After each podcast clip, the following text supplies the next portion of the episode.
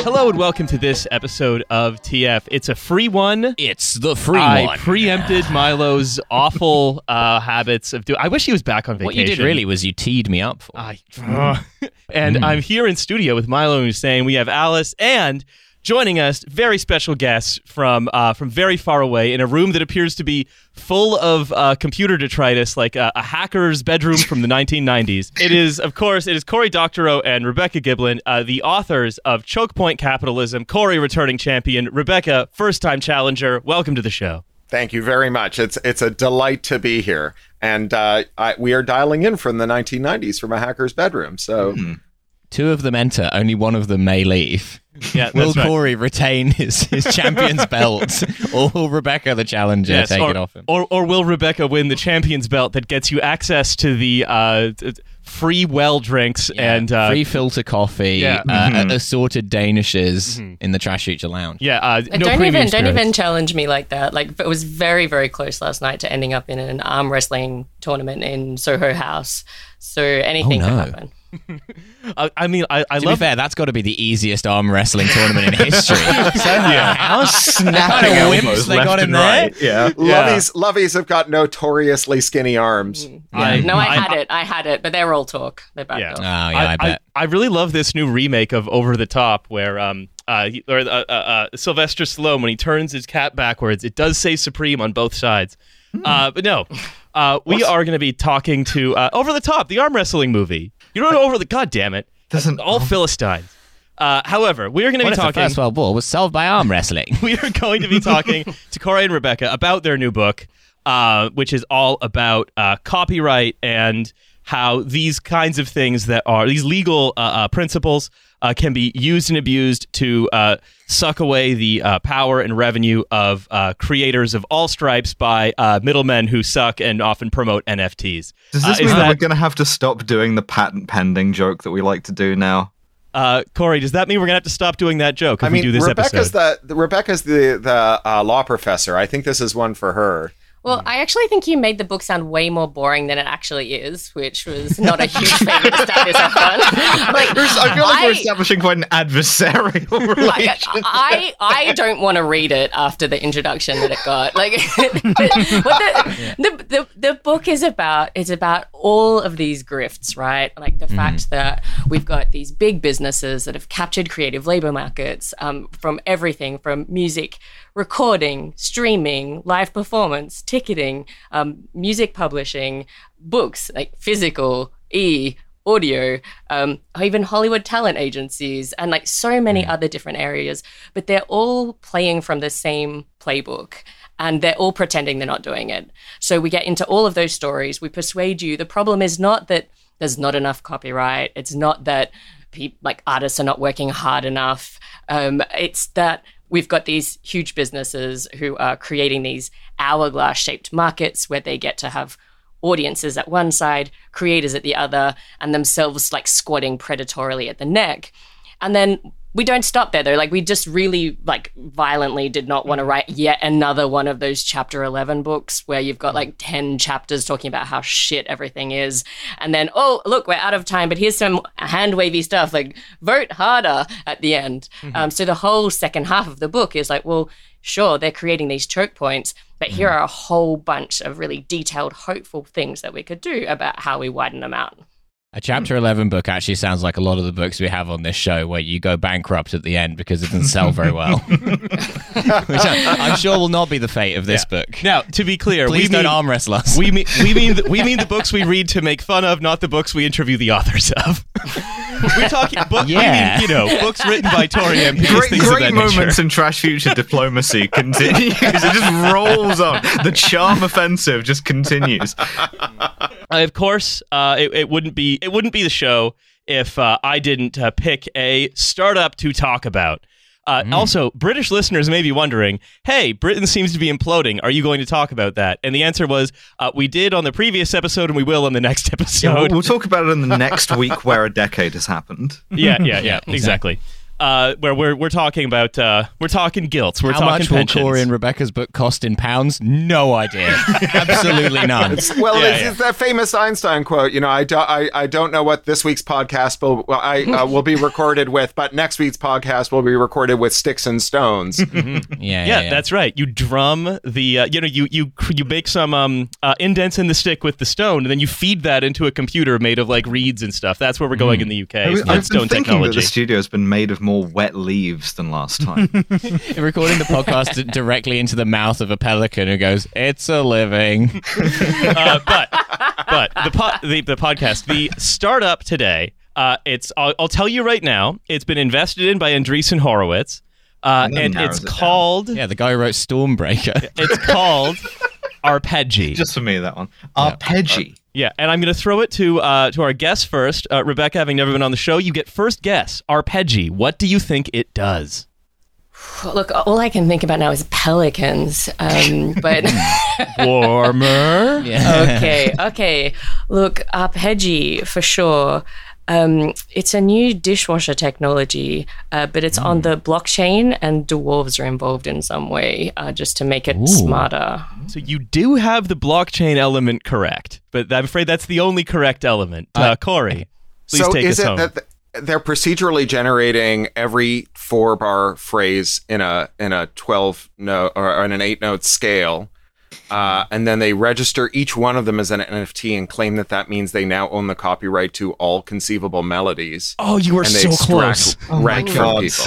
Yeah, Arpeggi is saying, look, we all hate polyphony because you hear polyphony and you're like, there's too many notes at once. How am I going to know what all those notes are? So you feed in chords to Arpeggi and then it plays each note individually and then it's on the blockchain somehow. Corey has gotten it very, very so close. Well, if you can't copyright or purport to copyright individual notes or chords, it's got to be like pieces of music, right? Like compositions. I think Alice has got it, I'm afraid. If your songs aren't earning for you on the blockchain, what are you even doing in the music industry? You know? That's right. I was going to go to Hussein next, I'm afraid, but I'm afraid Alice pipped you to the post. Yeah, mine was also just like a completely irrelevant, although could be quite fun idea. Okay. Do you want to hear it? Welcome to the pit zone. If Mark Andreessen is listening to, what if you had a gig economy service where a guy would just show up and like read sections of the Gulag Archipelago. That's right. I mean, because I realized that, oh shit, they sort of sound similar, but they don't, and also I don't know how to pronounce. Solzhenitsyn as a service. Sorry. Gig economy, but it's a literal gig. Yeah. So here's the thing. Arpeggi is called Your Place to Make Music, because the one thing that you all missed, but I'm not going to hold this against you, is that it's a kind of crappy, stripped-down version of Ableton that's blockchain-enabled. So it's a digital audio workstation. Next Cloghead's album, made exclusively on Arpeggi. Where it says, it's a free in-browser, so you know it's good if it's an in-browser digital audio workstation, powered by the blockchain, so that whenever you make some kind of sound, if you're presumably if the first person to make it, it will be... You will have an on-chain attribution that you made that sound. A sort of imperative towards quite harsh industrial noise music here. If the only way you can make money off of it is if it's a sound no one's ever made before. I'm intrigued here. There's a kind of Hellraiser flavor to that, right? I'm gonna evoke sounds from you that no human ears have heard before. But you know, so many British sex noises. Yeah. Mm. This is like when I was a baby writer, I would meet these grifters who would give writing advice, and they would say things like, as soon as you write it, you must put it in an envelope and FedEx it to yourself, but never open it. And that way, when someone steals your precious idea, you can prove, because everyone knows that you can't counterfeit a FedEx envelope. And this is as if they were selling you the FedEx envelopes, right? You just take all of that and add a $100 per FedEx envelope price tag to mint the FedEx envelope. I just think this is hopelessly derivative by Andreessen again, because I actually delivered a paper in London at a conference called Geeky about 2017 that was entirely in the form of dystopic short fiction.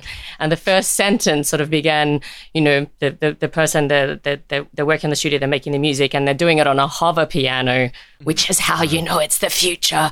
And it was exactly this, right? You had to put all of your music through this. Like what happens in a world where you've got perfect copyright enforcement, you've got to put all your new compositions through this machine, and then the computer says yes or no, which is actually something George Harrison legit asked for in the 70s after he was, you know, found to have unconsciously infringed My Sweet Lord. He was just like, what I want is a computer that will do exactly that. Like, I think you need to think this through a little bit further. Mail that idea to yourself in an envelope, because... you know the funny thing is, right, is we all remember the show Silicon Valley. That was the initial... purpose of the company that Silicon Valley is about is for musicians to play their songs into this recording thing, and then it would compress the file and check it to see if it was violating copyright. I feel like this can get grimmer, right? We've got to turn it in with the music. Yeah. We've got to go in the opposite direction. We've got to like discipline and punish here. We have to have the hover piano that like gives you a little shock anytime you play something that's copyrighted. You know, I actually consulted on the final season of Silicon Valley, and if only I'd had you guys in the writer's room with me, we could have had the shocking disciplinary technology piano. We could have done. Well, what this has made me think of is a friend of mine who was talking to me about Animal Crossing, and she was saying that in Animal Crossing, I've never played it, there's a dynamic where you I'm sure you haven't played it, Milo. Yeah, because I was just hearing about Animal Crossing that you played. Because I'm a red-blooded man. Yeah. I don't even know what an Animal Crossing is. And but she was saying you can compose a theme tune for your Animal Crossing island. Oh, she was saying that you can compose a theme tune. She was saying that, yeah. And what she said to me was the mechanic kind of sucks though, because they only give you 12 notes. And I was like, well, I hate to break this to you. Where's the J? Yeah, we're going to invent the 13th note. That's the new startup. So that's the brown note. Yeah. So basically, right? So when we say sounds, what we mean is like tracks or snippets. And it's been invested in not just by Andreessen Horowitz, but by Steve Aoki, the Disco Fries, and other various... the Disco Fries? American-style EDM Is that one of the things they tried to rename French fries after 9/11? No, it was in the backlash to the disco backlash. So how does it work? This is from their FAQs, because... Again, the hint is, if you're looking for a startup to say something stupid, look at what cues they think are FA. This would not be my FAQ. My cue that I would A them is, does it work? Oh, I'm sure it does. Okay. Well, these things, I'm sure they work technically. It's just that with blockchain companies, there's always this massive set of social assumptions about how this will then integrate with wider society that they just never really think through. But so they say, how does it work? Over the years, music has become increasingly single-player. Arpeggi's goal is to... I'm sorry, what? We want musical Verdansk. Let's go. What if multiple people were doing music at the same time? That'd be interesting. Why don't we do that? We've invented the orchestra. Yeah, anyway. Single-player music. Let's go. Arpeggi's goal is to automate the trust in digital collaboration so artists can be more connected than ever. And again, the idea of doing this is with some kind of an ownership claim on any melody you could possibly make so that it's just more transactional, which all of these weird crypto people seems to think is the same thing as more connected and trusting. Yeah, because I think there would have been so much more trust, actually, Corey, when we were writing this book together, right? Because that was really one of the big challenges. You know, we're working on this, you know, we're writing in each other's sentences. If only that had been on the blockchain. We needed more tokens is what she's saying, right? If every time I fixed a typo, I got a little cookie that fell out of my browser and into my wallet. I just would have trusted that a lot more. And the people who stole all the things in my wallets would have gotten all those cookies, and think of all the good they could have done. I'm just intrigued by the idea that copyright is about trust here. That's interesting to me. But I'm intrigued by the idea that this is about copyright, right? Because I'll tell you the next paragraph is when they go into it. They say Arpeggi allows musicians to share their music for reuse and attribution when their sound is used. In the traditional music industry, i.e. the one that doesn't involve an append-only database for Squares. Yeah, where they're all doing like big band music. Well, look, you can append you can append or take away from databases in the traditional music industry. Compliantly using someone else's song or sound requires payment and legal clearance, but with Arpeggi, any sound you hear is yours to create with. Now, it goes back to one of these things where a lot of the NFT people start with they look at the traditional music industry, for example, and they'll say, wow, this sucks. But then their answer is just more transactions, which seems odd. Mm. Yeah, I mean, it's Bizarro World Creative Commons, right? It's like, it's Creative Commons, except that it just sets up these constant token flows every time you play a note. And so, like, you have to think to yourself, like, you know, I was in this solo and I was going to do 2 bars of that song I like, but I figured that the price would be a little too high. I'm only going to do 1 bar. So to be clear, it's more like songs and snippets. So, but right. It means if you want to remix someone else's song or use a snippet in your song, then you can pay them. But the Corey, what you bring up is probably like not far from the truth, because what if you just make a song on chain that's mostly similar to someone else's with prior attribution? You may now have to pay them for the privilege using, again, whatever fake currency that they invent. And probably becomes wildly speculative. Yeah, like the British pound, for example. Yeah. Oh God, you got it. I wouldn't even want to touch that shit coin. They had to recall all of those coins so that they could put Charles's face on them. No wonder there's a currency crisis. That's right. So they call this the. Well, we'll move off the Arpeggi in a moment, but they call this the Audio Relationship Protocol, or ARP. If you get what they did there. When a song is made with Arpeggi, the song is registered back into the protocol with full audio and authorship information, which includes the creator of the song and also all references to the sounds the song used, creating new connections between the song authors and sample contributors of that song, sample contributors to those songs, etc. So imagine if we could just perfectly attribute everything and separate it all with a transaction for the benefit of the listener. Both Rebecca and Corey are shaking their heads. They're just like making music, like it just makes it sound really boring. Like that's kind of This is the secret ingredient of pop music, of all music, is theft. But and you want to take that away, that tool away from artists? No, what they want to take away is the joy, right? Like, have you ever written a song with someone? I've done it literally once, right? But it's like super fun and it's collaborative. You're trying different things out. You're playing. Well, this is how we were doing it. Like, how joyless would it be to be just like, well, I did that bit. Let's register that. And then you put that bit in. Let's just stop for a sec. Record all the paperwork. No. It seems like another example of just like crypto people who just have no idea how to exist in like normal society. So like, they're sort of like how they kind of interpret the way that people were, even like stuff like ARP, or, you know, there's just the line about like, you know, using like digital trust and like connecting musicians to each other using the blockchain. And it's just kind of like, do you know people in real life? Like, you know, do you have friends who aren't like part of the crypto community? And like, I can imagine in a lot of cases based on my very limited interactions with crypto people that perhaps they don't. All of these people's favorite band is Imagine Dragons. And ironically, that is the only music you could create using this platform. Can I recommend some actual good things for people who want to understand how this stuff really does work? So the first is a graphic novel by James Boyle and Jennifer Jenkins, who run the Duke Center for the Public Domain. That's a history of music and copyright called Theft: A History of Music. Alice, you don't know how right you are. Like, it is an amazing law primer on the history of music and copyright. It's absolutely fantastic. There's a short story by Spider Robinson that won the Hugo Award called Melancholy Elephants. That's basically Paul McCartney's widow begging a senator not to extend copyright because she realizes that all the melodies are have now exist, and if we just keep extending copyright, no one will be able to make them again. Those are both like two actual good resources for people who want to understand why this is dumb. Yeah, and that story's available freely online. Yeah, and that was the inspo for my dystopic short fiction. And Spider needs your help. His finances are on the rock. So if you, he's got a Patreon. So the story sounds really interesting. I'm going to read it like after we finish the recording. But I was just thinking about this while we were talking, just like the idea of like making something. And just like the process of making things, and anyone who's like sort of, and I'm sure like, you know, from what I read of like the article and also what I will read of the book, you cover this, where the process of actually like making something often does involve like imitation, repetition, and like the way we get new stuff is by trying to learn how like the old stuff is sort of made, and you know, and so on.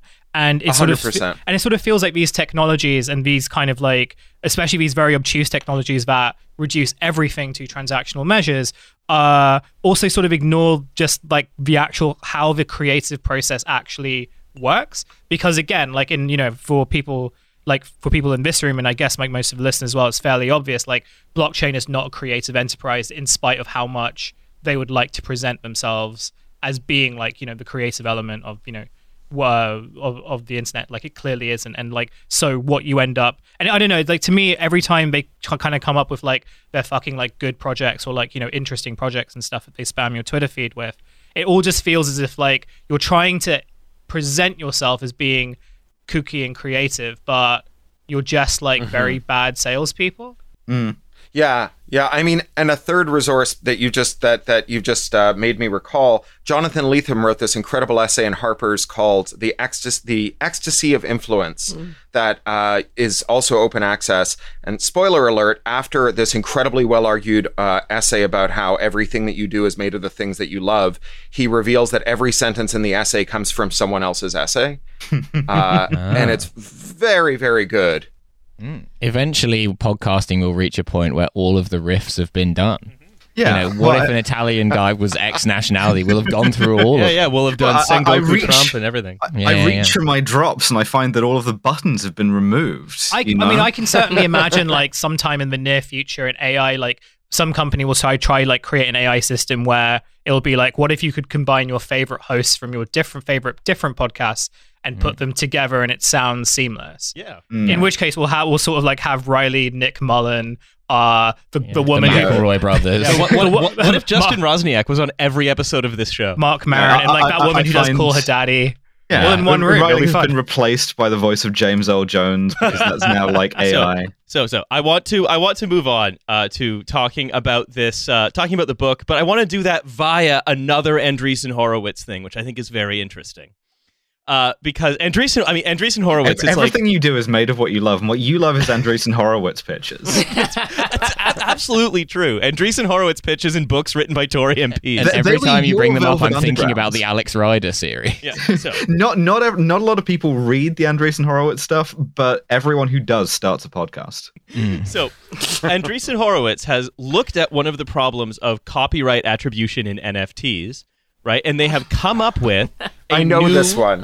Oh, so you know about the Can't Be Evil license, Corey and Rebecca? You're doing again the same gesture of head in hands every time I talk about something Andreessen Horowitz does. And Rebecca and Corey have actually choreographed this. No, this is a special NFT despair. We've been on the road for like a week, 10 days now, and done a bunch of events and a bunch of interviews, and NFTs come out. And we were really polite about it at the start, and now it's just a despair collapse. I mean, as I'm at pains to note, 98% of all conversations involving blockchain are non-consensual. So that's very true. So then this is just, I think, a way in, right? Because what they've done is they've tried to take a Creative Commons license and then reinterpret it for a blockchain. And the reason I think this is interesting is because if once again, they're trying to take a social problem, and that's the problem that we're going to be exploring, the social problem of copyright, and solve it with a bunch of technical methods of issuing and exchanging attributions and licensed uses of things more exactly. Sexy. Yeah, and I think that what makes that interesting to me, right, is they say, okay, this is what they say on their pitch, is many people buy NFTs to own an avatar, an artwork, or any number of other creative outputs. But the reality is they usually can't be sure of what they're getting, as it's typically stored off-chain. And so, you know, you may think that you've bought purchased an ape, an Brooklyn Bridge ape. Yeah. But I thought this ape was doing the pussy eating gesture, but actually it's doing the masturbating gesture. Yeah, and so, but then you realize, wait a minute, I can't make a cartoon where my Bored Ape stars in it, which is such a fucking great idea, because I don't have the necessary copyright protections. And Andreessen Horowitz said, what if we had more copyright? What if our decentralized, weird, anarcho-capitalist vision of the internet had more copyright? It's only decentralized in the form of, like, the boring authorities. The cool authorities like Andreessen Horowitz, they don't count. So I guess I want to get into this conversation about copyright is just to talk about what is copyright as a kind of social construct, more than just a legal thing. What first I want to say is that, yeah, we definitely talk a bit about copyright when we talk about how these big businesses have captured creative labor markets, but we talk about a whole bunch of different legal structures as well. But in terms of copyright, it gets sold to us as being about two things, right?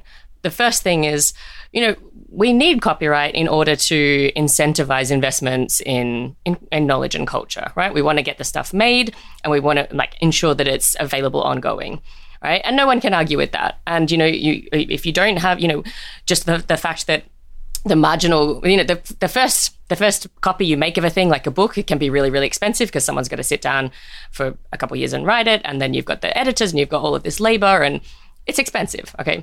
But the second copy can be virtually free, right? Especially if we're talking about, you know, even a physical book might be $3 or $4 to print. But an ebook is a fraction, an infinitesimal fractional of a cent, even to distribute it as well. So you need some kind of thing in order to stop people from just free riding on those investments. So all of that makes a lot of sense. But the other explanation we're given is a really interesting one. This is where the social stuff comes in, I think, is because we're also told that copyright is about recognizing and rewarding creators. Okay, so it's different to patents, right? They didn't talk about that. They only talk about incentives when it comes to patents. But copyright is special. It's about this other thing as well. But we're being sold a bill of goods here, right? Because while it's about, even if it is about incentives and rewards, what we see is copyright structures that see businesses taking not just the minimum necessary to incentivize their investments and then kindly leaving the creators with their recognition and rewards.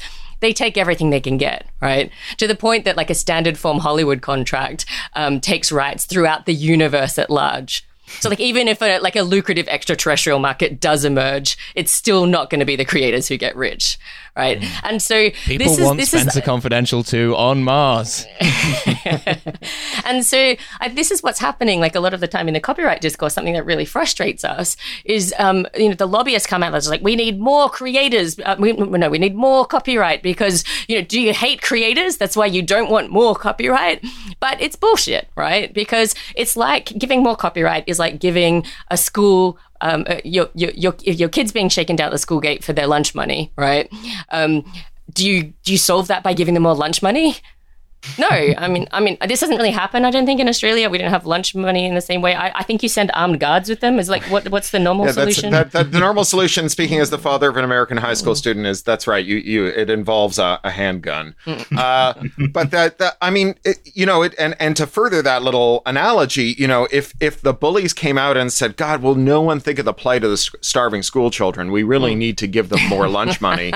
It'd be pretty transparent that this is not what they're talking about. And the thing about copyright is it's not well understood. It's not well understood by creators. It's not well understood by their audiences. It's also not well understood by people who work in the industry, right? I've had so many. In fact, this morning I got an email from a guy who's a recovering screenwriter of you know, with some accomplishments, who wrote a novel, and he says it's a great novel, but it's set in a Disney theme park, and he paid a lawyer for a legal opinion about whether or not it was fine. And the lawyer said it was fine because it was fair use, but he needs to get an insurer to insure it so that he can get a publisher. And I'm reading all this, I'm like, this is like not even wrong, right? Like not only it's not fair use to set a story in a Disney theme park, because it's not a copyright issue to set a story in a Disney theme park any more than mentioning that your characters ate at a KFC is a copyright violation.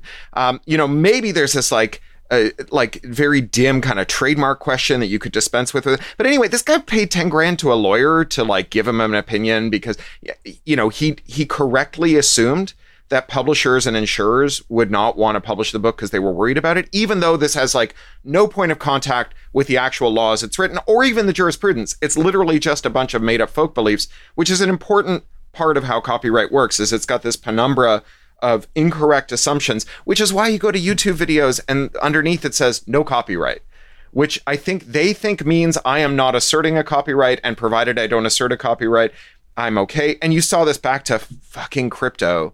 You saw this with the Jodorowsky Dune book, where those people were like, we must buy the Jodorowsky Dune book in order to have the rights to make a movie from it. And then a whole bunch of other people were like, even if you buy the Jodorowsky Dune book, you can't make a movie from it without their permission. And the actual truth is like way more interesting, which is that there are a whole bunch of limitations to copyright that let you adapt whole creative works with all of their plot elements, their characters, and their dialogue without permission, like The Wind on Gone, which is a book that tells the story of Gone with the Wind from the perspective of enslaved Africans, which the Margaret Mitchell estate sued over, and which the Supreme Court said no, even though it includes dialogue, all the set and setting, and and all the characters and the plot, it's still fair. And so, like, they're all wrong. Well, it seems like it's more of use as a sort of an intimidation tactic as far as anything else. This idea that like Disney can send in infinity lawyers to make your life hell while you try and get your transformative work published.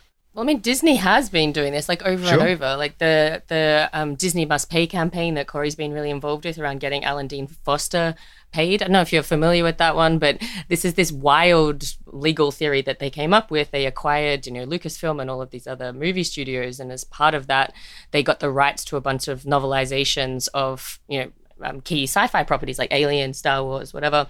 And then they stopped paying the authors. And then the authors were asking for their money, and Disney comes back and is like, well, we've acquired the rights to your works, but not the liabilities, not the responsibilities. So sorry, you're confused about that, but we don't have to pay you anymore. Right? Yeah, we acquired the right to your house, but not the liability to pay you for it. Yeah. It's a remarkable thing. And, it's like in the same way, the first half of this book is, we try to make it lighthearted, but somewhat eye-watering dissection after dissection of how a bunch of different scams work. It's in the template of some of the things you guys do when you pick apart Baroque financial scams and so on.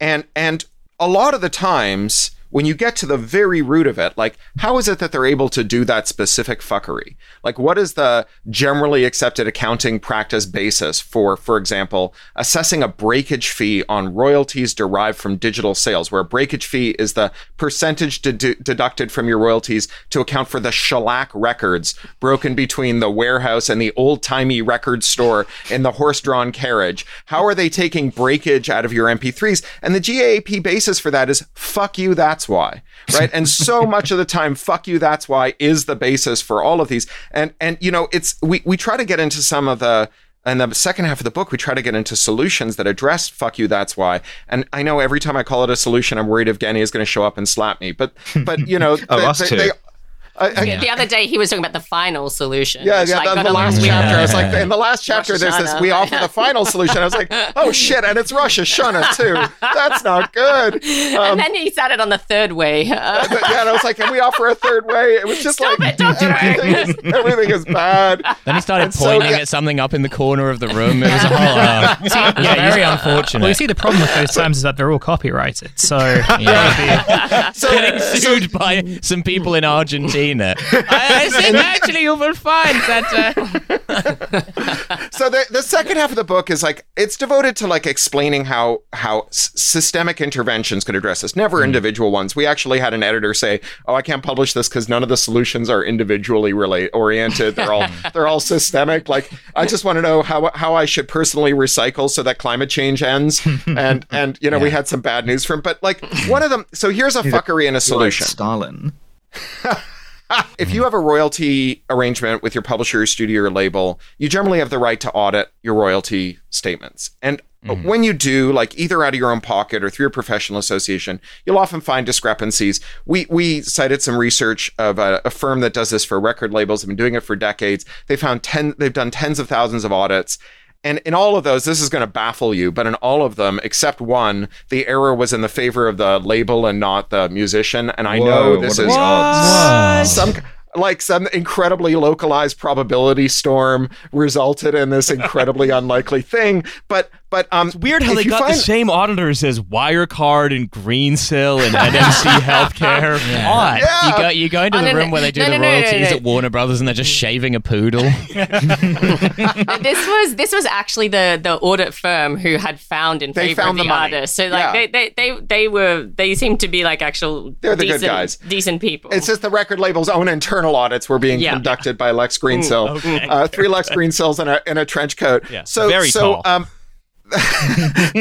So when you find the errors, and we'd like talk to one source who had a 6-figure error in their favor, right? When you find them and you say, you owe me this money, they're like, no, you're wrong. And you're going to have to sue us. And of course, that's very expensive. But then because they're good natured slobs, they say, I tell you what, just to make things square between us, we will pay you, but you got to sign a non-disclosure agreement. We don't want everyone to get the wrong idea here, which means that if you find 6 figures, you can't tell the other people whose money they've stolen, hey, there's some money buried over there with your name on it. Go dig it up. Now, all of these contracts, because of monopoly, are consummated in California, New York, and Washington State.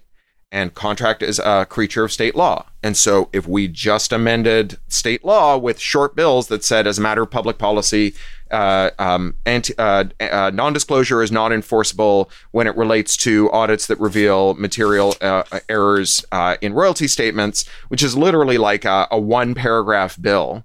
You pass it in 3 states, suddenly millions of dollars fall out of this machine and directly onto artists of all kinds all around the world, more money than 40 years of copyright term extensions, which these same artist groups have fought for and spilled so much blood and treasure for. They could instead direct their attention to things that make material improvements instead of existing entirely in the realm of ideas, which is to say copyright term extension, which is just the right to be angry at people for doing things they were going to do anyway, as opposed to the right to have more groceries to feed your family. And then while we're doing that as well, there's some other things we could throw in there, because like these contracts also like prohibit you, like really routinely prohibit you from using the same auditor that's already auditing that firm, like, you know, the person who knows where the bodies are buried, right? And also stops them from like looking at some of the information, which is where the bodies are buried, right? I'm like, it's like you can investigate everything about the murder scene except the body, the weapon, this blood spatter.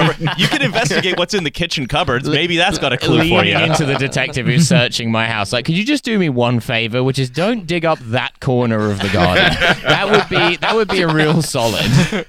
Dig away the rest of it. What I'd love to see though is like if these bills manage to like get to a sort of like state assemblies and senates, just like, what kinds of justifications centrist Democrats and Republicans would come up with for opposing them? We can't ask pertinent questions. That would scare away investment. Exactly. I've just thought of an example of MP3 breakage. Okay. Well, I wish to listen to a rendition of Numb Encore by Linkin Park and JC. Well, I found myself on LimeWire, and I found a perfectly comely looking copy of this here pop record, and it was labeled Linkin Park Numb Encore.exe. Now, to my surprise, when I downloaded this here phonograph, I found my computer had become quite unusable. We need to provide a key for Gen Z to understand that joke. I gotta say, I miss the other fictional kernel that Milo did to annoy me. So Colonel JG Acaster being sued by KFC for copyright. Bringing it back in a little bit, right? Rebecca, you were talking about some of the other things that could be done by any kind of reasonable society. Mm. Yeah, also transparency rights, like, you know, we started talking about that. That's a big one. And we're seeing in Europe with the Digital Single Market Directive, there was some really dumb shit in that, but there was also some good stuff. And that includes transparency rights. So all member states have got to give artists and performers new transparency rights over how their works are being used, what revenues are coming in and how they get paid. But they've also got, you know, new rights to fair and proportionate remuneration for their work, which could serve as some kind of minimum wage for creative labor, if implemented well.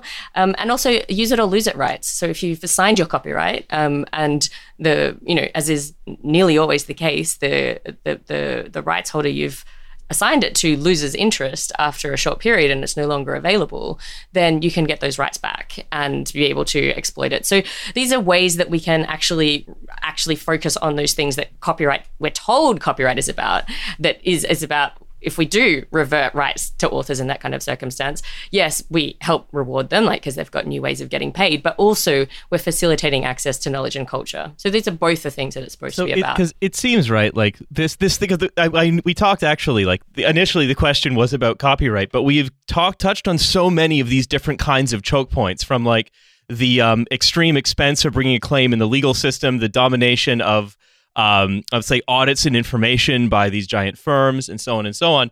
But I think that the interesting thing about copyright, and the reason I ask about it specifically and the reason I'm interested in it, is that so many of the things that allow it to be so easily abused are its technical elements and the way it is socially perceived.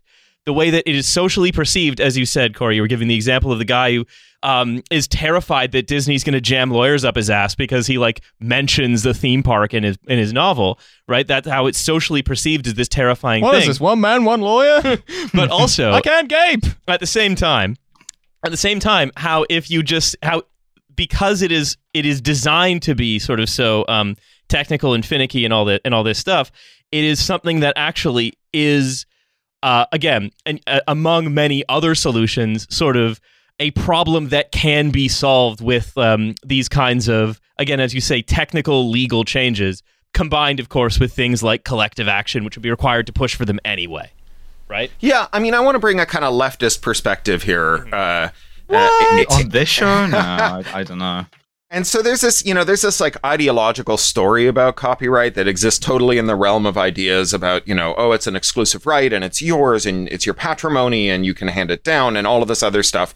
And whenever the industrial interests that exploit creative laborers are talking about copyright, they lean really hard into this stuff, right? They're like, yeah, we need more copyright, just like as a kind of axiom, because the more copyright you have, the more protection you will have for your integrity. Stop someone from starting Garbage Future or whatever. Mm-hmm. Yeah, exactly. Yeah. Right. And you know, all of this stuff that's supposed to help you. But then when copyright contours are proposed that produce material effects in the world that change the distributional outcomes of the revenues derived from creative labor, suddenly the studios and the labels and the publishers change sides. It's no longer about ideology. It becomes, they sort of scramble for, and often don't even try very hard to have an explanation for why it is that something that would protect your integrity or would protect your living or what have you shouldn't be allowed. So in the 1976 Copyright Act, they included, in the US, they included a thing called a termination right, which is the right after 30 years, 35 years to say, I don't care what my contract said. I'm going to like file some paperwork with the Copyright Office and get my copyright back. And so like a lot of creators that started their careers don't have a lot of negotiating power. They sign bad deals. 35 years later, for that tiny minority of creators whose works are very commercially viable, a termination right is the right to bring it back and then resell it to someone else on better terms. Stephen King terminated his first half dozen novels, and Dean Koontz did, and the women who wrote the Babysitter's Club, of course, as well. Yeah, the women who wrote the Babysitter's Club, the women who wrote Sweet Valley High, terminated all of those. So you know, those are books that are still commercially viable. They didn't get a great deal on them when they first did them, and now they've got them. And you know, like, the industry hates termination rights. Every time they're proposed, you know, when it came up in Canada and Brian Adams was out there stumping for it, the Canadian industry was just like, oh, this is, you know, some kind of weird communism. Like, don't you know about the sanctity of contract? Yeah, why should you be able to break a contract? Of like squatting on this, like this deal that we made with someone who was like impoverished at the time, you know? And the thing is, the story that if I give you more years of copyright, or if I give you more scope of copyright, or if I create more statutory damages or lower evidentiary burdens, the story that will make you, the creator, rich is missing a middle piece. I know it's hacky to reference the Magic Underpants gnomes, but like it's step two, right? Like step one, more copyright, step three, profit. What's the thing that happens in the middle? And when you produce like a thing that has a causal relationship between material improvements in artists' lives and a policy, they're like, we just can't do that, right? All we can do is the nonsensical ideological thing, not the materially important causal thing. And they do say it out loud sometimes. Like I found the transcripts from that there's sort of like this real cozy kind of closed room arrangements where they were hammering out the deal around termination rights. The original idea was it would be after 25 years and it would be automatic. And the white men in suits who got into this room smoking cigars, were nearly all representing the big content industries. And then there was sort of this one guy who was representing the Authors Guild. And so, you know, despite all this rhetoric where they were going on, you know, outside about the importance of protecting, you know, artists' rights, in the room, they're just like, oh, well, no, absolute, like, you know, freedom of contract. Like, you can't possibly interfere with freedom of contract. And the Authors Guild guy, Owen Karp, pointed out that, well, actually, at this exact moment that you're saying this, you're having this big fight with the booksellers and you want to mandate that they sell your books for a certain price. And you're lobbying really hard for that. And he said the most amazing thing. He's just like, each of us will object to certain interferences and support other interferences, depending on whether we're the owner of the ox who was gored or whether we want to gore someone else's ox. And that's exactly what's going on here. Sometimes you're the ox, sometimes you're the guy doing the goring. And you know, I think this is Hermann Göring. It's remember that's also copyrighted. Yeah, But that's you get another copyright letter from Argentina. Yeah, another one. And that's one of the reasons, right? Where all the way at the beginning, why I wanted to talk about some of that crypto NFT stuff, because ultimately, right, that philosophy of we just need more copyright, more transactions. And it's like transparently moronic to anyone with half a brain, right? That's ultimately the same approach that these large companies take, right? Which is we just need more, and the more you have, the freer you'll be somehow. Yeah, and the freer the markets, the freer the people. I just want to talk a little bit about what happens when these companies do get lots of copyrights, and music is a great example, right? So you've got these three record labels that now control almost 70% of the global recorded music industry, right? They own three music publishers that control almost 60% of the global recorded music, like song rights. Now, we don't need these companies in the same way that we used to, right? Because with the advent of digital technologies and the internet, we've got so many different options. And like the fact of that has meant that the contracts that are offered these days are actually, you know, quite a lot better. But you know, and they got these rights not just from investing in records, but also through buying up lots of other companies, often at high fire sale rates during that sort of Napster war crisis.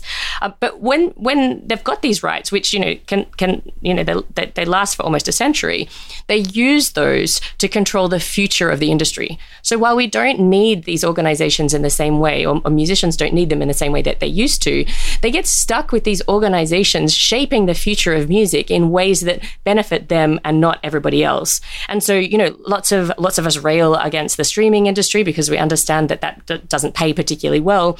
One of the reasons for that is that it was shaped by the three major record labels in order to suit them best, right? And the incentives are completely bogged, particularly at the time that they were doing this. They had everything arranged so that under the contracts, so first of all, they have to pay out remarkably little to their artists, especially on these older contracts. So because of the way the economics of the industry have changed, like we don't have to be making these really expensive shellac records and everything, royalty rates have been able to creep right up. So it's not uncommon now to get like a 25% royalty. But a lot of the backlist is being paid out on 4%, 6%, 10% royalties. And of that, nothing is actually getting paid out except on a balance sheet, right? There's just some money being moved around on a spreadsheet because of this scam called recoupment. So with record deals, not only do you maybe have a low royalty rate, but nearly all the costs of making the record get totted up to you, right? And so say it's cost $150,000 to, you know, make your record, to pay the four bandmates for the year or so that they take off to write and record it, for some cost of touring, all of the cost of recording, right? It's going to take about $3 million in revenues, right, before they've paid off that notional debt that's been totted up to them and they ever actually get anything. And, you know, the people we spoke to said maybe 5% of bands ever actually earn that out. And meanwhile, there are, you know, coffers of gold going to the recording agencies. So it's sort of scam upon scam upon scam. And then you've got these other people who are sort of protecting their sinecures in terms of where the streaming money is going. You've got in each country, you might have one or more collecting society, and they each maintain their own creaky database about which song the recording needs to be paid to who, and the song revenues need to be paid to who, which is enormously expensive. And there's massive amounts of money being sucked up here in order to, you know, protect those organizations. And then meanwhile, in those contracts that, you know, when Sony and Universal and Warner set up this streaming system, they had this unattributable money hustle where they, even though they had to pay out only the tiniest amount to artists anyway, they liked to make it sure they would never have to pay anything. And so they structured the deals so that they would maximize what's called unattributable revenue, which, you know, maybe you got in advance and not you made it really, really... The hearing the phrase unattributable revenue has given me goosebumps. Yeah. What if we put all of this on the blockchain? It rains pennies from heaven. Sorry, please go on. So you've got this unattributable money hustle that they had where they would, and record labels have done this for absolute decades, but they really started taking the piss with streaming. So there's structure that the contract said, well, if there's revenue that comes in, but it's not attributable to any use of any particular record, then it goes into this black box and the label just gets to keep it. They don't have to pay it out to anyone, right? And so, And then what they would do then is as a condition of like letting these companies like stream their works when they were starting out, They were just like, all right, so we're going to charge you an enormous advance that you're not possibly going to earn out, right? And then like a bit of a lower royalty rate, you know, wink, wink, nudge, nudge. Do you like that deal, streaming company? And this way we don't actually have to share any of the bus part. So to make that clear, it's like a millionth of a cent to stream, but you owe us $1 million a month, which means that all the streams that you play add up to only a few $1,000, and then the rest of that money comes in as unattributable. Oh, and so again, I think I figured it out. It's that all of these companies are run by Wahhabists who are trying to eliminate all music. I thought you were going to say all usury, but yes, all music Islamic too. Finance, yeah.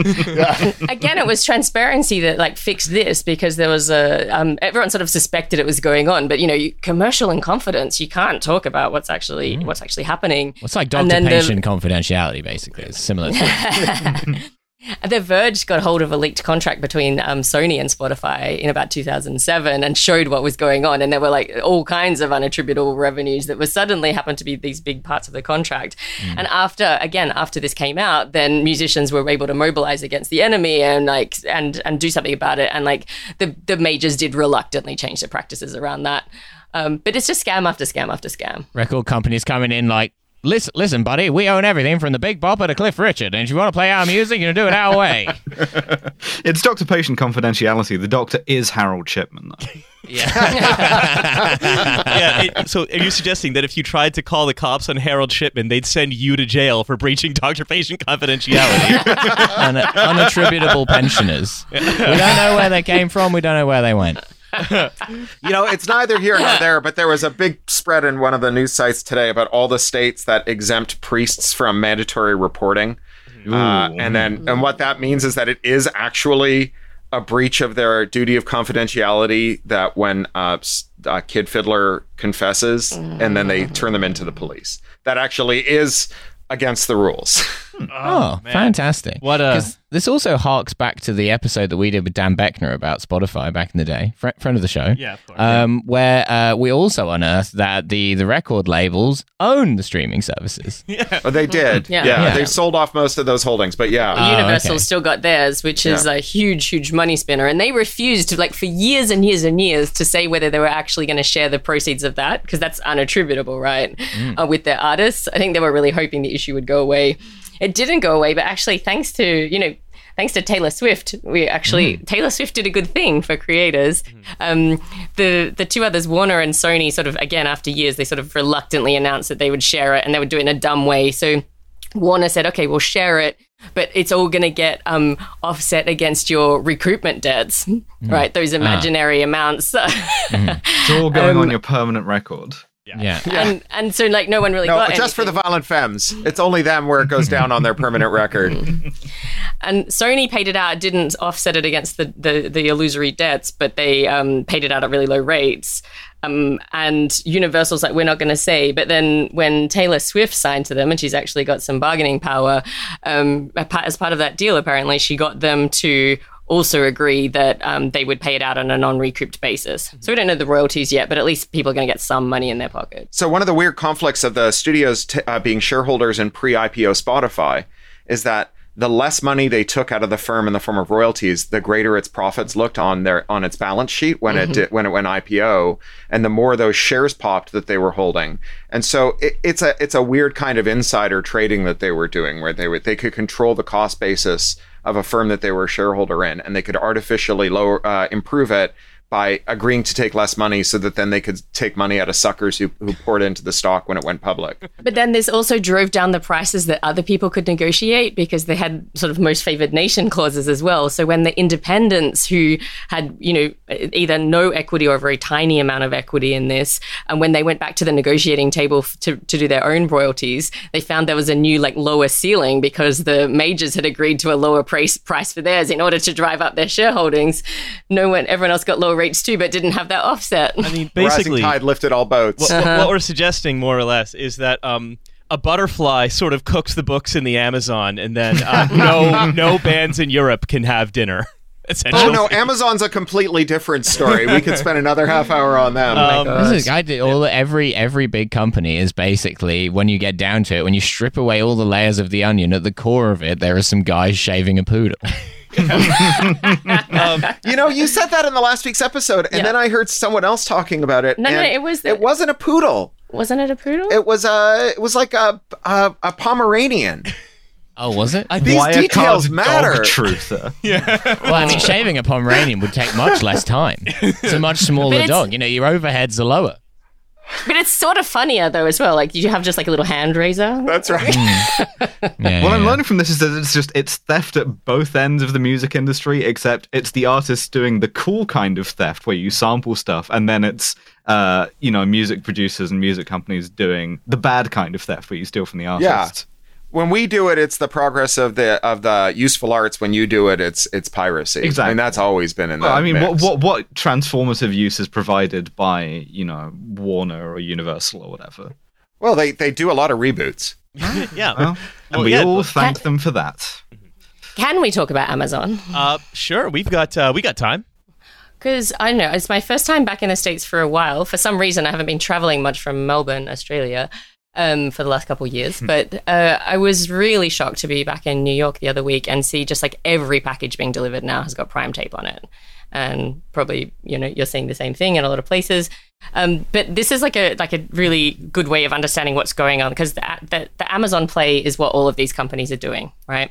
And they talk about it. They love to boast about their flywheel. Do you want to talk about the flywheel? Yeah, sure. They've got this idea that, we are able to bring in a bunch of suppliers and negotiate favorable terms, and then customers pour in to buy the things from those suppliers. That incentivizes suppliers to come in and to offer us even more favorable terms and so on. They call it, a virtuous cycle, but it's just as easily viewed as a vicious cycle, of course, because another way of putting it is we suppress wages of our suppliers and we suppress payouts of our suppliers.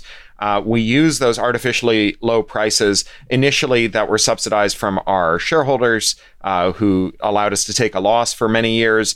And then subsequently, by forcing suppliers into unfavorable terms that are ultimately unsustainable, that also excludes new market entrants, because who the hell can afford to sell these products at lower than cost, because they don't have the street providing them with the money to subsidize it. So we then can acquire a monopoly. We can mobilize that monopoly to habituate our customers to using our service, to bind our service in with other things they do, like where they buy their groceries, to offer them Prime so that they're $150 in the hole at the start of every year, and they can only recoup that by only ordering from Amazon instead of shopping around.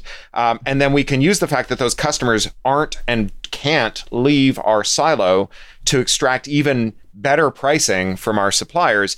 On the audiobook side, on the publishing side, that's pretty terrible. On the hard goods side, it's even worse, because one of the things Amazon then does is it's like, oh, hey, we figured out which of these products is selling really well. So we also, because you use fulfillment by Amazon, because that's the only way to get front page listing on an Amazon search, we get the weigh bills from your manufacturer. So we know who makes your product. And now they're making it for us instead of you. And we're selling that product now. And you can go pound sand.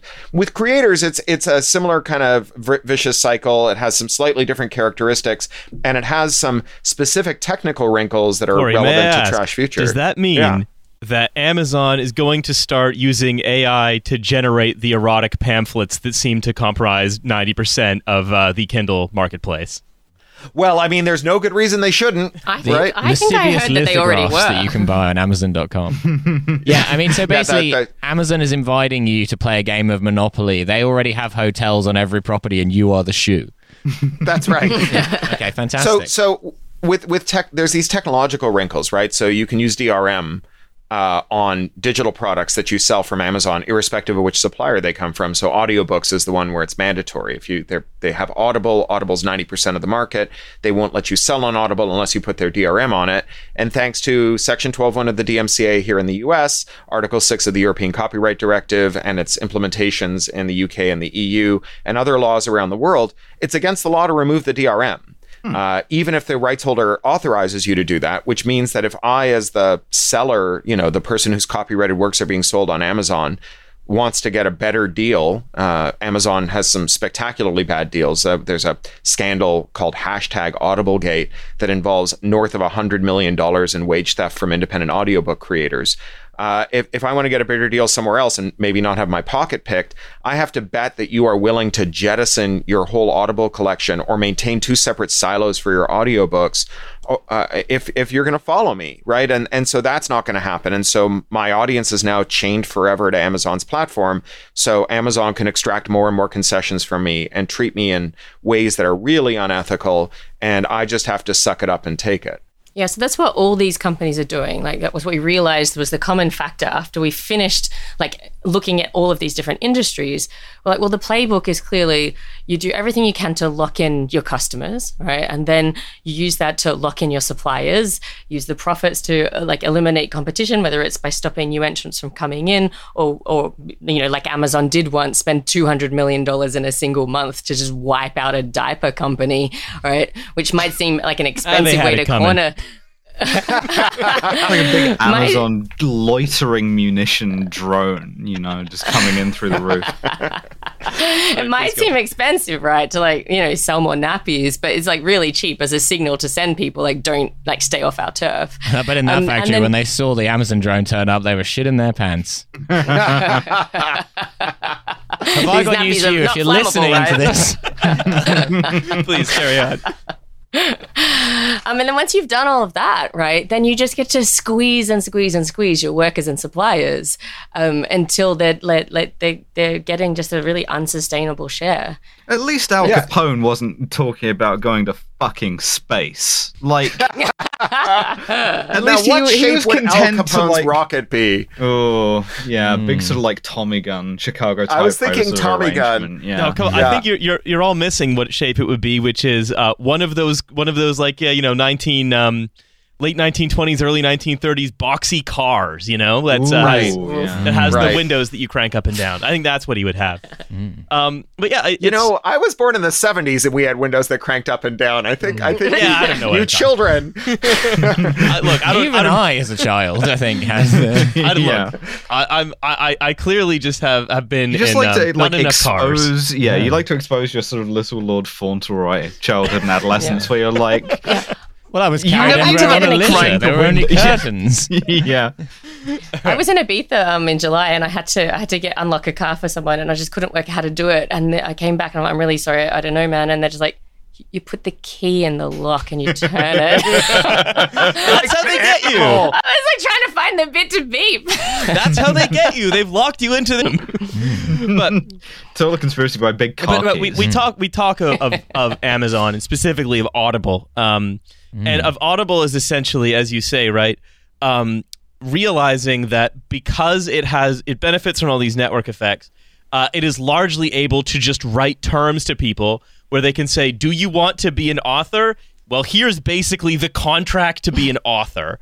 This desirable profession that a lot of people want, which basically means that we, as Amazon, can be responsible largely for, like, the increased proletarianization of most authors, and then this weird long tail of books that are written by people who don't really want to be authors, but just, again, use an AI to write relatively similar, you know, like short templatable stories.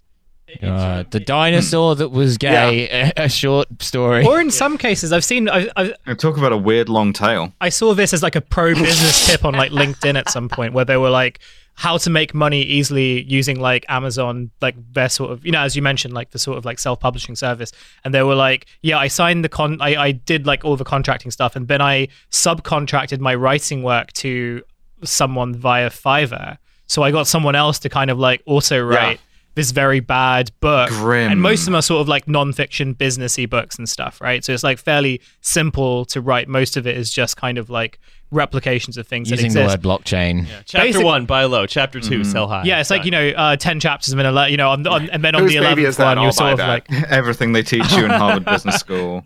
Business secrets of the Sarah. So this is very much like an established sort of part of the whole like self-publishing ecosystem, which like is sort of marketed as like, here's like a really quick way of making money. Sure. And yeah, it is kind of... I'm going to write a 1,000-volume series on Amazon that's called What Everything They Don't Teach You at Harvard Business School. It's going to be like, Chapter 1, Digging a Foxhole. I mean, you've never been to Harvard Business School, clearly. Yeah. So what they were doing with that, you know, one of the reasons you can actually make a little bit of money there is because Amazon changed the rules so that you could get up to 70% of the royalties. But the reason they did that is because you remember that quote from Bezos, who told the team who was working on the Kindle to act as if you're putting everybody who's making physical books out of a job, right? And what they were trying to do is get revenge against the publishers who were not willing to be who were trying to resist being shaken down at the time that those ebooks first came out. And so they're paying what is a relatively generous royalty in order to weaken the traditional publishing industry. But it's not that they're doing it and that that's going to be sustained, you know, once everybody is locked in. And like, we've seen that play out just a few days ago with the Twitch play. Yeah. Amazon. So Amazon, you know, owns Twitch, and Twitch is, you know, Gen Z TV. And it's some great YouTube stream. They... yeah. yeah. Also, so like the official Dirch, who has like 20 trillion followers. Yeah. Sure. Yeah. Yeah. So they've got this generous 50-50 split, right? Which is not generous at all. Holy shit, they take half your money. But it turns out that they had a secret deal with their A-listers where it was a 70-30 split. And then last week, the president of Twitch was like, oh, my conscience has got the best of me. I finally have to admit that we're secretly paying, you know, the really popular people 70%. And to be fair to everyone, we're cutting their wages to a 50-50 split. It's fair. What are you complaining about? And you know, he kind of anticipates this reaction. She was like, you may be asking yourself, why don't we just pay them all? And it's just not sustainable. Our bandwidth bills are too high. Except they buy their bandwidth from Amazon. Huh. Me is charging me too much money. Amazon is charging Amazon so much money to run its business via Amazon that it can't afford to pay its labor force. Oh my God, yeah. This is Russian style of business. I briefly worked for a tutoring company in Moscow where I was like taking them to task about the rates they were paying tutors versus the rates they were paying the clients. Which like the rates for tutors were okay, but the fact they were charging the clients so much meant that the clients were being completely insane about like what they expected from you in terms of their kids. And I was like, this is deranged. Like you have like a no overhead business. Like you have a small office and then you have three guys who work there and they just go, you go teach that kid. Like this is not, you do not need this much money. And then eventually the guy who was like managing the office just explained to it. He was like, look, you got to understand that like the wife of the guy who owns the company like takes a lot of money out of the business. And like, that's a big overhead for us. And I'm like, are you under the impression that is a legitimate business expense that I should be subsidizing? Yeah, that's you. It's he charges me a lot of money.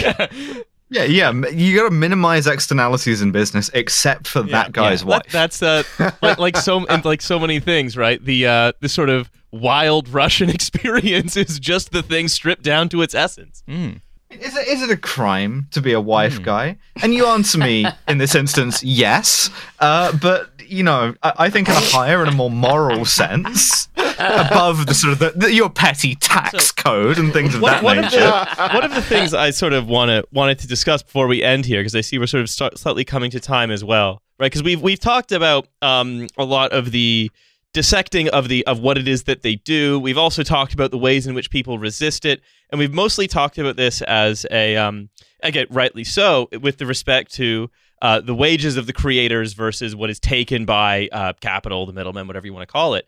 But I think I just want... Yeah, exactly. Look, Bezos' wife takes a lot out of the business. But I want to end on how... She does, yeah. Not just how this depresses the sort of lives of people doing this stuff, but also just how it frequently makes the art much worse as well.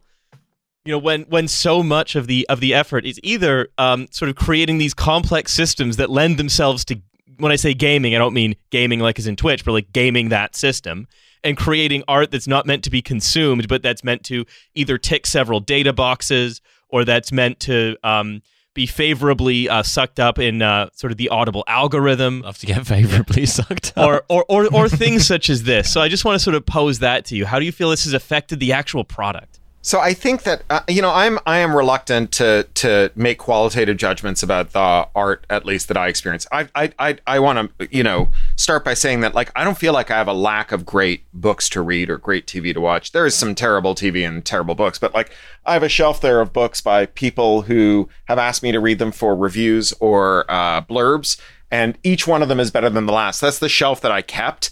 And it's 4 years of reading. And a whole other shelf of Unabomber manifestos, which actually improves with every manifestos.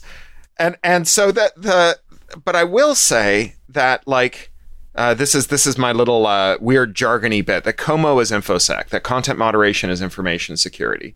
And so if you have a rule that says we are going to promote X and downrank Y, that rule will be quickly found out by the people who want to spam or do bad things, or who are, churning out AI written books about Harvard Business School or whatever. The enemy knows the system. Yeah. All of this. And then the people who aren't in this, who aren't gamers, right? Who are there to just to make art. Those people, their vocation is not figuring out what the rules are. Their vocation is making the thing. And so oftentimes you either end up with these parasitic relationships where in order to succeed, you have to hire someone else whose job it is to be the algorithm whisperer, or you have to be a spammer, right? And it's just much harder to gain purchase. The irony here is that the argument for these Baroque content moderation systems is that they are going to somehow resolve the problem of low quality, and they just contribute to it. And that's true up and down the stack. It's true when we're talking about anti-harassment algorithms. The distinction between the thing that Facebook calls harassment and the thing that's almost the thing that Facebook calls harassment is indistinguishable if you're on the receiving end of it.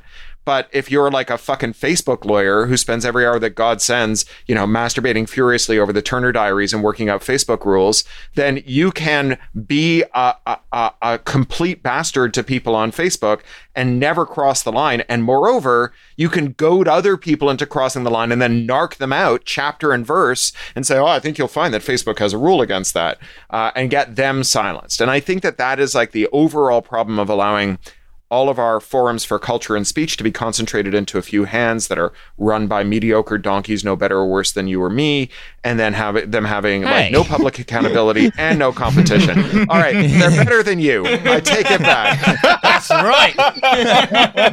I know I'm below a donkey. Damn it, Doctorow.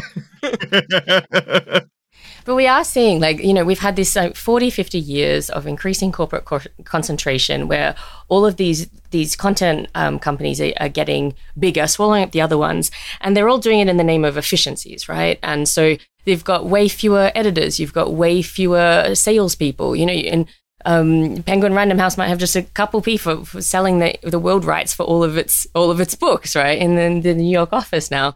What they want to do then is they want to publish fewer books that sell more copies, right? And in their universe, everyone will just buy 10 copies of the same one book every year, and that will be save all of the trouble for everyone. Yeah, Unabomber manifesto. The consequence of that, as it trickles down, is we see more and more homogeneity and less risk taking. Over the top, I hadn't heard of it, but maybe if it had been really successful, even more over the top. The arm wrestling success story and over the top again, right. And what we're seeing and what we're gonna get, I think, it's not that people are gonna stop creating amazing stuff, although they may have less capacity to do so, particularly in countries that do not have any kind of social safety net and universal healthcare because they die. What we see is that there are fewer and fewer people able to actually devote their lives to creative labor in a professional way. So only the most commercial are going to be able to do that. And is that the world that we want to live in? Mm. Yeah. Well, lots of people are saying yes. Well, if you weigh it by amount of money, lots of people are saying exactly. Yes. If you're doing old school. There's a Hollywood executive right now in the hills just up the road, working out. This arm wrestling thing sounds like it's really got... So, I'm just loving the idea that soon, Corey could have written the next great, sci-fi tale with a political message, and someone's like, Corey will love the book. Have you considered calling it Stepfather, I'm Stuck in the Dryer? It's really... gonna help with the sales. Lathe of Heaven 2. Yeah. The Stepfather, I'm stuck in the lathe. Someone imagined that in their dreams that I was stuck in the dryer, and now it's happening. It's like a very bad Photoshop like cover of like a shirtless guy on like a beach, holding a laundry, holding a washing machine. Yeah. You joke about all of this. If you want to read something completely batshit, Sarah Jeong wrote an incredible piece about something called Cockygate, which was a conspiracy of Kindle Unlimited supernatural romance and romance authors who would get together and pick a hashtag that they would try and push. And then they would all write novellas about her, short stories that sold on Kindle as 99-cent novels and were in the KUP program and could make a lot of money. So they would like do these coordinated runs, it's like trying to goose Twitter trending topics. And they would just pick a word like werewolves and werewolves having sex with, I don't know, like were porcupines or something. And they would all write it and they would make it they'd make it a mini trend. But one of them created a series of romance novels about these brothers called the Cocky Brothers, and just guys who love mastic. And she trademarked the word cocky in connection with romance novels. And then went after her co-conspirators. But it turned out it was because she was having a good run with this Cocky Brother thing. And then they tried to make it the group hashtag. And she was like, no, I don't want that to be the group hashtag. That's my thing. And so this was her revenge. And she brought in the USPTO as kind of her like, you and whose army, which then sparked all of these other batshit trademark claims. So there was a guy outside of Austin who's a self-published fantasy writer who trademarked any fantasy novel cover with a guy holding a sword on the cover. And so I saw this trademark application land and I filed an objection, but then I got on with the general counsel Macmillan who published me and they filed an objection. So his trademark didn't issue, but this stuff begets the weirdest. I mean, artists are weird and crazy anyways. Writers are weird and crazy. We just had our event in LA and our interlocutor was David Goodman, who ran the writer's strike against the big four talent agencies, which is this kind of pit of private equity owned monopolists who were screwing their clients. And he said, in order to win, we were going to have to all fire our agents. And they thought there was no way that we were going to do that. But they weren't banking on one important factor, which is that writers are crazy. And so we all fired our agents, right? We're crazy enough without adding in all of this other stuff of just like, it's like being in the behaviorism box where someone just reaches out and prods you with a cattle prod at random intervals to see what you'll go off and do. And that's what it's like to be, a creator inside the algorithmic prison.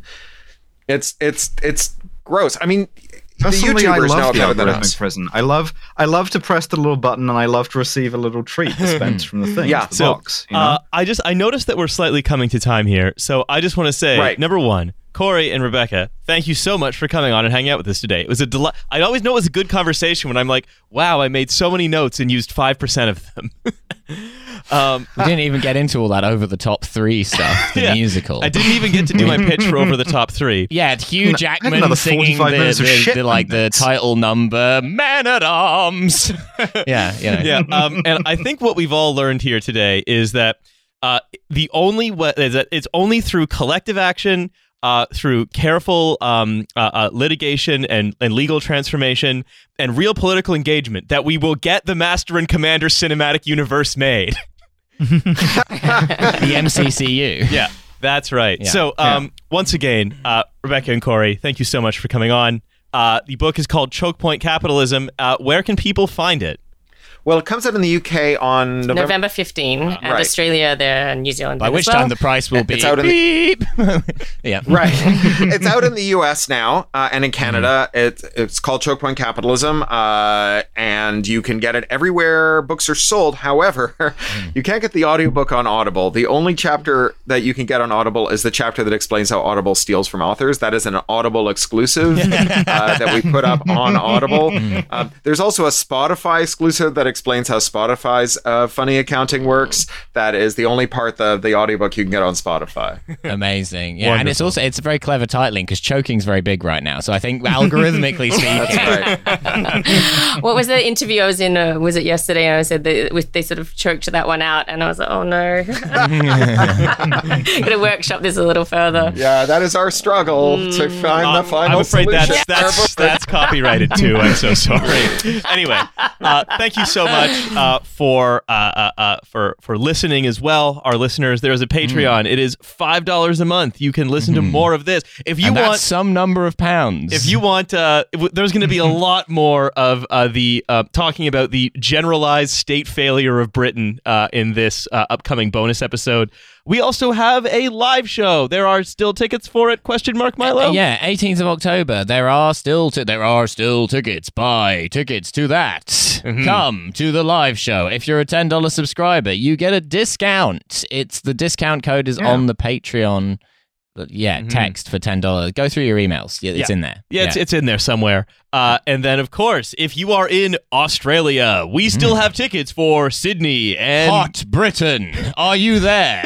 We still have tickets for Sydney, Canberra, and Brisbane? Yeah, Brisbane, Sydney, Canberra, in Melbourne. There will be a Britanology live show also on the 19th of November. The tickets are not yet on sale. They may be on sale by the time this goes out. So, look for those. Look for those, maybe. Yeah. So, can I put in a Britanology request? Oh, yeah, please. I want an Adrian Mole episode. Oh, that has been mooted. It's in our list of potential topics. Unfortunately, it's not something I know anything about. And Nate obviously doesn't know anything about it, so we might need a ringer for that one. You're going to have to get Adrian Mole. We're going to have to get Adrian Mole, yeah. Anyway. So once again, a thank you to our guests, a thank you to our listeners, a thank you to our patrons, and for all those of you who are going to come see us in London and then Australia. Oh, also come see me. Oh, right, there's Milo. London, 12th of October, London sold the fuck out. You're too late. If you don't have tickets now, you're not gonna. Cambridge, 25th of October, many tickets available. Come to that. From London, perhaps. From London. Get the train. Those work. It's reasonable. Why not? Well, wait, they don't really work that well. No, not really. No. Okay, all right. Yeah. We need to let ourselves and our guests go. So we're going to see you on the bonus episode. Bye, everyone. Bye.